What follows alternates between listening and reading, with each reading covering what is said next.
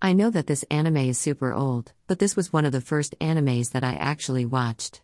Other than Bleach.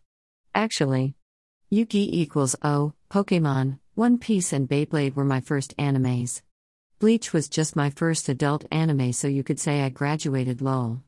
I watched Fruits Basket when I was just entering the anime world. That I now know and love. Also, this was one of the very first mangas that I had read. Other than a little One Piece. Which back in that time, Volume 14 had just been released. Yes, I know I am old.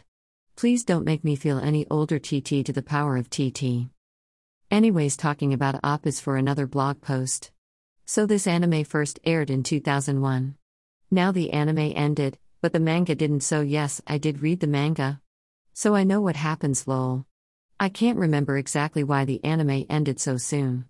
I think it might have had something to do with money. It's still a good anime, and I think that it might be a classic now.